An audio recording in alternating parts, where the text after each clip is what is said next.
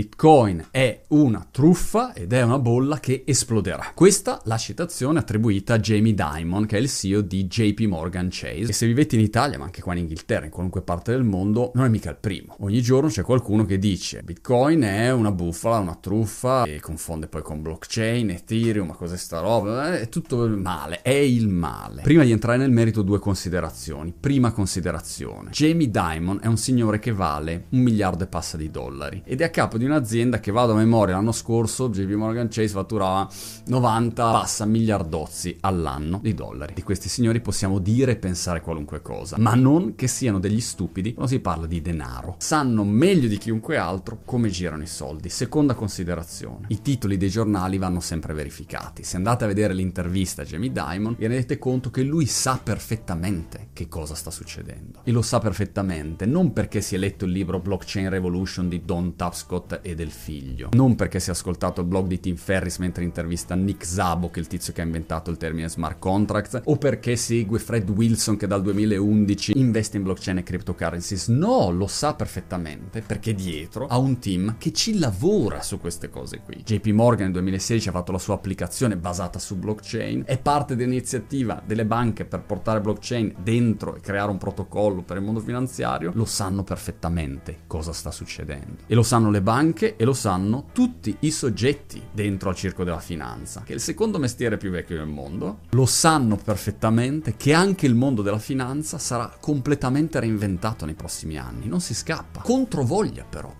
Questo è il problema. E sanno perfettamente che il problema non è Bitcoin. Bitcoin è una moneta. Ma voglio dire, a luglio ce n'erano 900 di monete, di cryptocurrency in circolazione. Bitcoin può fare la fine che vuole. Può esplodere, può implodere, non lo so. E personalmente non mi interessa. Ma era come confondere nel 2000, durante la bolla di internet, pets.com con internet. Voglio dire, pets.com ha fatto il suo flop clamoroso di 140 milioni di quello che hanno perso. Ma caduto pets.com non è che internet va giù. E qui è la stessa cosa. Perché? Perché Bitcoin bitcoin e tutte le monete digitali sono solo un granellino nell'oceano molto più grande che è blockchain. Che cos'è blockchain? In super soldoni un mega database distribuito, decentralizzato, trasparente, che tiene traccia di tutto quello che succede. E lo puoi usare per la contabilità, lo puoi usare per le donazioni, lo puoi usare per lo sport, lo puoi usare nella finanza, lo puoi usare nel business, lo puoi usare dove ti pare. E vi garantisco che tutto il mondo finanziario sa perfettamente che siamo davanti a un nuovo protocollo protocollo. È come quando è nato HTTP, TCP/IP, SMTP, erano protocolli, sembrano innocui, sono tecnici, ma cambiano drammaticamente il mondo. E allora perché Jamie Dimon e tutti gli altri se ne escono con questa affermazione? Perché devono fare quello che è sempre stato fatto in questi casi. Screditare, ostacolare, fare lobby, regolamentare per prendere tempo. Basta guardare la storia. David Sarnoff negli anni 30 era capo della radio, RCA, e quando è arrivata la televisione ha detto, signori, fermi, la televisione televisione non è pronta per la massa, fa male. E intanto dietro le quinte cosa faceva? Preparava la sua di televisione. E i signori della finanza sanno perfettamente che ogni nuova tecnologia, quando arriva, ha un sacco di casini, ha un sacco di alti e bassi. Sanno che ci saranno bolle periodiche che esploderanno e faranno leva su quello, sull'opinione pubblica, per affossare il più possibile e prepararsi la loro via di uscita. Affiancare la tecnologia, studiarla, fino a quando sono pronti per passare di là e fare la loro migrazione con un unico obiettivo, continuare a rimanere in sella. Guardate il solito giochino delle tre carte della comunicazione che viene fatto in questi casi. Lo sanno perfettamente che accusare Bitcoin del traffico di droga è come accusare Belin, il fiorino ungherese dell'uragano Irma. Ma soprattutto, sapete cosa? Questi signori sanno perfettamente che devono fare in fretta, molto in fretta, perché l'obiettivo questa volta non è occupare Wall Street. L'obiettivo questa volta non è occupare la finanza. L'obiettivo questa volta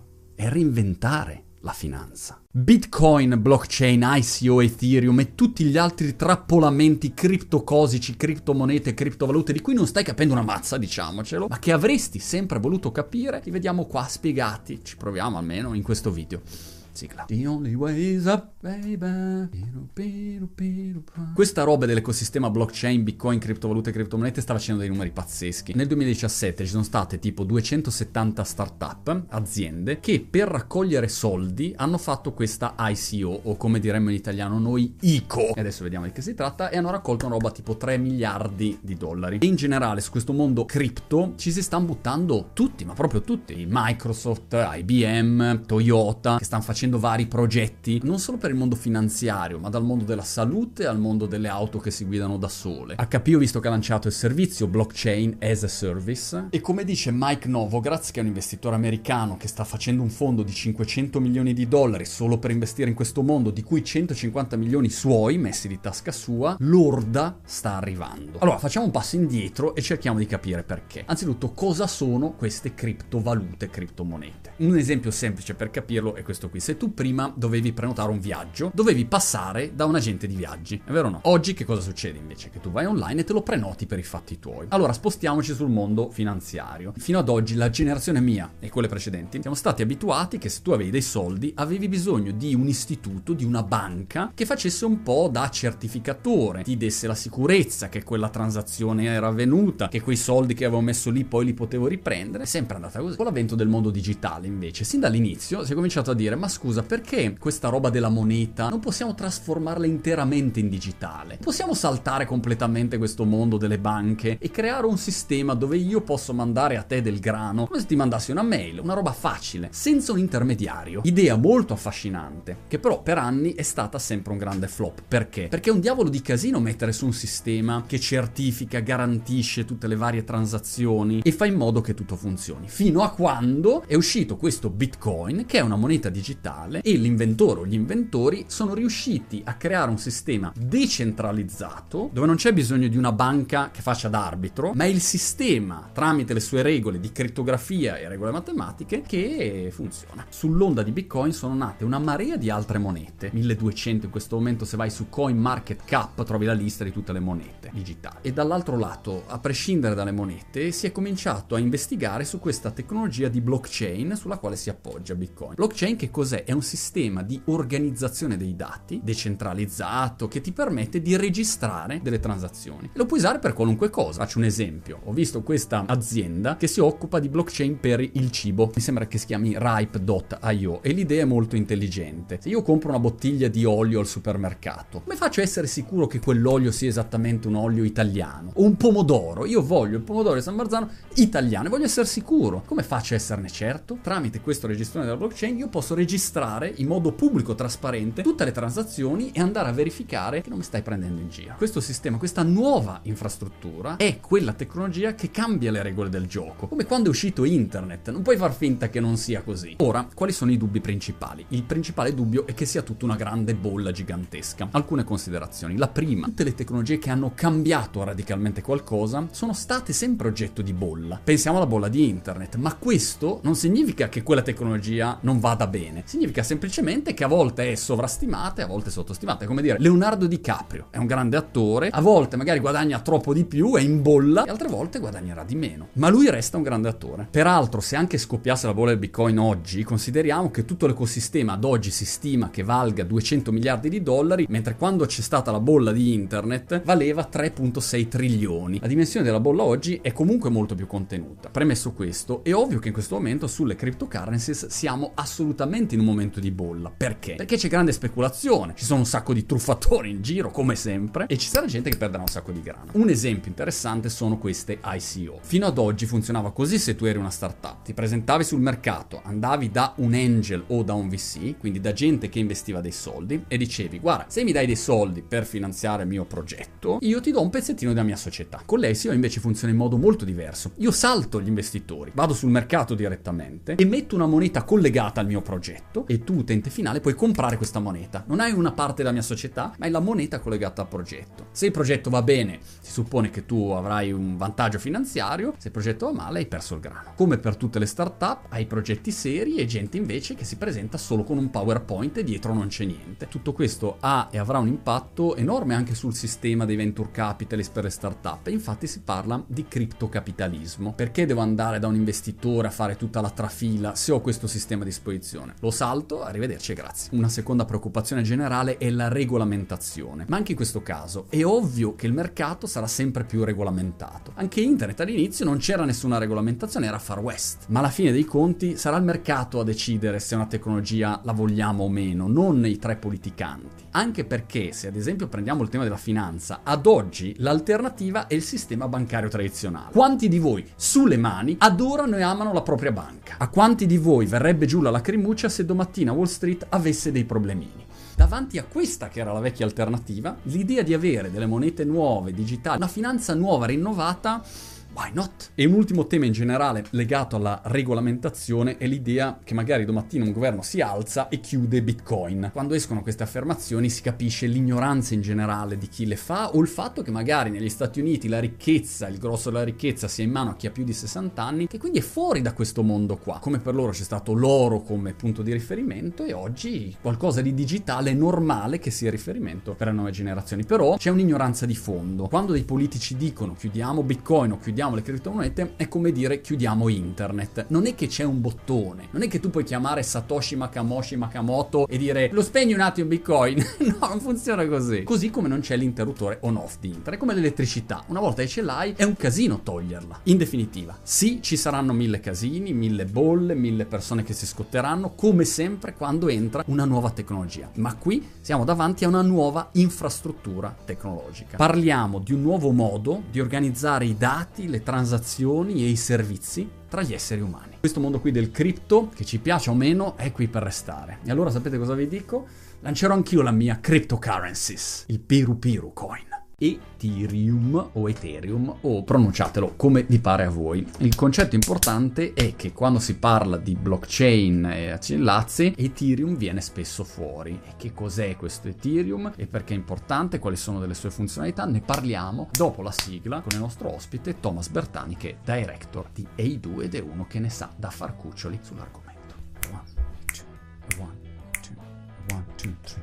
Prima domanda per Thomas, che cosa diamine è questo Ethereum? Aiutaci a comprendere. Ethereum è una piattaforma blockchain di seconda generazione che è stata inventata circa nel 2013 da Vitalik Buterin, un canadese, russo, eccetera, che ha cercato di capire come creare una piattaforma che avesse delle caratteristiche in comune con Bitcoin, ma che potesse essere utilizzata per costruire delle applicazioni più complesse. Quindi le applicazioni più complesse in questione potrebbero essere da delle assicurazioni decentralizzate o nuovi strumenti finanziari oppure delle figurine panini che non eh, abbiano bisogno di fidarsi appunto dell'emittente per quanto riguarda la rarità delle stesse per esempio. Insomma applicazioni di vario tipo gaming gambling finanziarie assicurative ma anche crowd sale pensate appunto alle ICO che vengono svolte proprio su Ethereum per la flessibilità che offre. Quindi Ethereum è questa piattaforma che permette di implementare i cosiddetti smart contract questi agenti autonomi che vivono sulla blockchain e permettono di creare creare applicazioni di nuovo tipo che non hanno bisogno di intermediari e che sfruttano le caratteristiche classiche di Bitcoin ma con una flessibilità che permette a uno sviluppatore medio di interagire con la complessità della blockchain e di studiare dei casi d'uso nuovi. Parola magica. Smart contract spesso è una parolina magica. Restiamo su questo Thomas, aiutaci a entrare un po' più nel merito. Quanto sono smart e quanto sono contract questi smart contract? Smart contract letteralmente significa contratti intelligenti, ma in realtà spesso diciamo che gli smart contract non sono né smart né contract, perché un pezzo di codice, quindi un programma per il nostro computer, per la nostra blockchain, di per sé non può essere smart, non è intelligente, fa semplicemente quello che gli viene detto. E in particolare uno smart contract su Ethereum può eseguire delle istruzioni molto semplici, quindi non dobbiamo immaginarci delle logiche particolarmente complesse, ma delle istruzioni logiche piuttosto banali, per esempio, se ricevo un pagamento pagamento, allora rilascia un servizio. Contract, beh, richiama sicuramente il contratto legale, ma con il contratto legale non ha nulla in comune, in particolare il contratto legale si presta bene a essere interpretato, mentre lo smart contract è un pezzo di codice che viene eseguito sempre nello stesso modo, si dice in modo deterministico, dalla blockchain. Questo permette di avere sempre lo stesso risultato con gli stessi input. È chiaro che se abbiamo un programma autonomo, uno smart contract in esecuzione su una blockchain come Ethereum, vogliamo ottenere sempre lo stesso risultato quando gli input si equivalgono, quindi al ricevimento di un pagamento voglio essere sicuro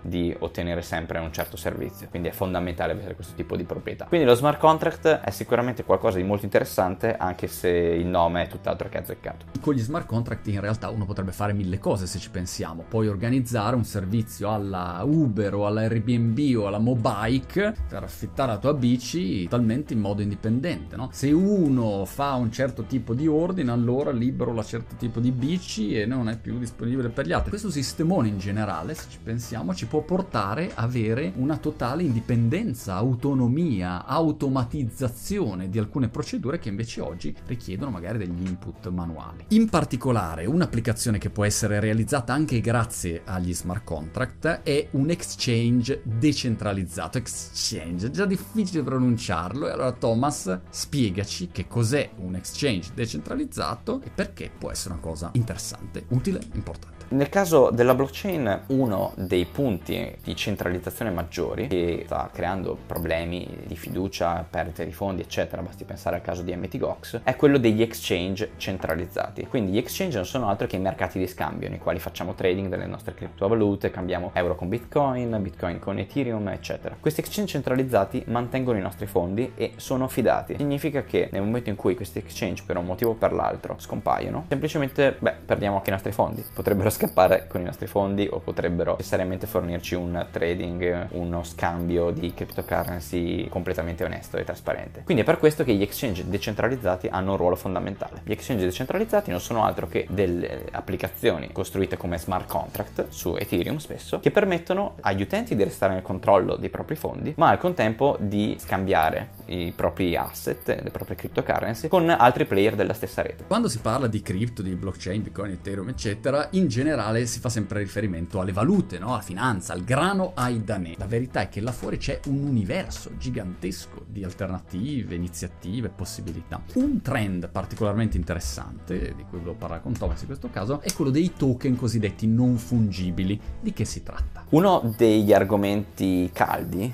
degli ultimi mesi è quello dei token non fungibili. Di cosa si tratta? Beh, sappiamo bene cosa sono i token, quindi sappiamo che quando abbiamo un ICO, un evento di crowdfunding, spesso è per distribuire questi token, questi nuovi asset che vivono sugli smart contract di Ethereum, quasi sempre, e che ci permettono di accedere ai vari servizi su blockchain. Token non fungibili sono appunto un concetto equivalente, quindi questo asset che vive su blockchain, ma a differenza dei token fungibili che abbiamo con eh, le ICO, eccetera, i token non fungibili sono uno diverso dall'altro. Quindi significa che ogni token è unico e dimostrabilmente unico. Perché? Qual è l'utilità? Beh, l'utilità è quella di rappresentare su blockchain dei pezzi unici. Quindi potrebbe essere un'opera d'arte, potrebbe essere una figurina panini, potrebbe essere qualsiasi cosa. Essenzialmente è un token dimostrabilmente scarso. Quindi non è dimostrabilmente scarso come Bitcoin, nel senso che sappiamo che ce n'è un numero limitato in circolazione, ma è essenzialmente unico in se stesso. Cioè abbiamo un solo token di quel tipo e significa che anche la vendita e lo scambio di questo token avrà delle dinamiche diverse. Non si andrà quindi su un exchange, ma più su una piattaforma simile, simile a eBay, quale possiamo mettere in vendita il nostro token unico, che rappresenta una certa opera d'arte magari, e avere degli acquirenti che cercano di comprarlo. Cosa ci dà in più rispetto all'ownership, al possesso di questa opera d'arte tradizionale? Beh, per esempio, grazie alle garanzie della blockchain e alla flessibilità dello strumento dello smart contract, eccetera, potremmo avere in modo molto semplice un uh, possesso di un certo token condiviso. Quindi, per esempio, potremmo avere un token che rappresenta un'opera d'arte molto importante o desiderata che viene posseduto da 10 parti diverse. Magari una di queste possiede il 10% e vuole venderlo, scambiarlo su un exchange e potrà farlo in totale sicurezza senza dover disturbare eh, gli altri no. Lo trovo fighissimo sto tema dei token non fungibili. È come dire da domani ognuno di noi potrebbe avere un pezzettino di Gioconda. Forse non ognuno di noi perché costa anche un pezzettino 3 triliardi a pezzettino. Però potenzialmente ognuno di noi magari piccolo. Ultima nota di colore su Ethereum è il fondatore eh, Vitalik Buterin, che è un personaggio pazzesco. Ecco, lui è proprio il mio prototipo di pazzo furioso.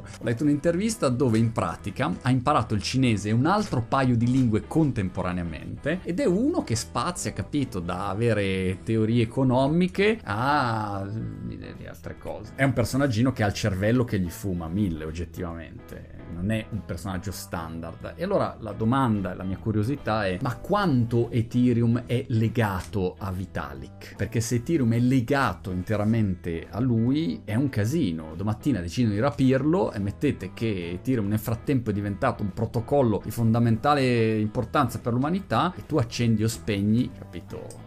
Casino. Thomas, che ne pensi? Vitalik è un personaggio piuttosto interessante, diciamo che è un po' la mascotte di Ethereum, è sicuramente su- l'inventore originario di Ethereum, ma qual è il suo ruolo oggi? Beh, tecnicamente se non erro è lead scientist, quindi il suo ruolo è quello di guidare gli sforzi di ricerca e sviluppo su Ethereum. Cosa succederebbe oggi se Vitalik venisse a meno? Beh, diciamo che volente o nolente oggi Vitalik si trova ancora in una posizione nella quale è il punto di riferimento per risolvere eventuali dispute o eventuali questioni che non sono necessariamente semplici da risolvere livello community. Detto questo, una blockchain di per sé per come funziona è uno sforzo collettivo e c'è bisogno di trovare un consenso per avere dei cambiamenti nel protocollo. Quindi significa che Vitalik magari può dare il suo punto di vista e può avere una certa influenza sulla community, però non può avere, operare scelte in modo autonomo e arbitrario. Quindi diciamo che Vitalik oggi è un componente della community, come poteva essere Satoshi, chiaramente uno anonimo e l'altro no, che permette di dare una guida a un progetto che è ancora nei suoi primi step evolutivi e che potenzialmente potrà evolvere molto, insomma, e cambiare molto nel tempo. Cosa succederebbe se scomparisse Vitalik? Oggi ci sarebbe probabilmente ancora un po' di confusione, ma più per abitudine di avere Vitalik nei paraggi che per effettiva necessità tecnica. Ethereum da tenere d'occhio, costante evoluzione, costante cambiamento, è quella la cosa interessante da vedere, non come oggi, ma come sarà tra un anno, due anni, cinque anni. Alla fine dei conti è questa la chiave di volta, com'è che si dice? Le grandi aziende non credono nell'eccellenza, ma nel costante miglioramento e nel costante